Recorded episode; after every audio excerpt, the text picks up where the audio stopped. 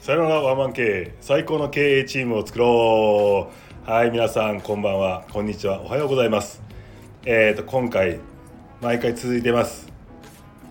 ゆうの人生に影響を与えた心に残る言葉シリーズ。ついにですね今回はですね僕の指名であのゲストを呼んでおります。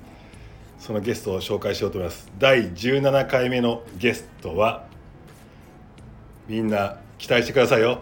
大久保さんです。どうも。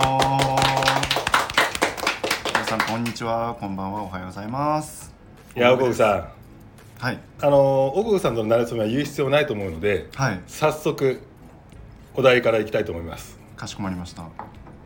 えー、大久保さんの人生に影響を与えた心に残る言葉一つ目を教えてください。はい。えっとですね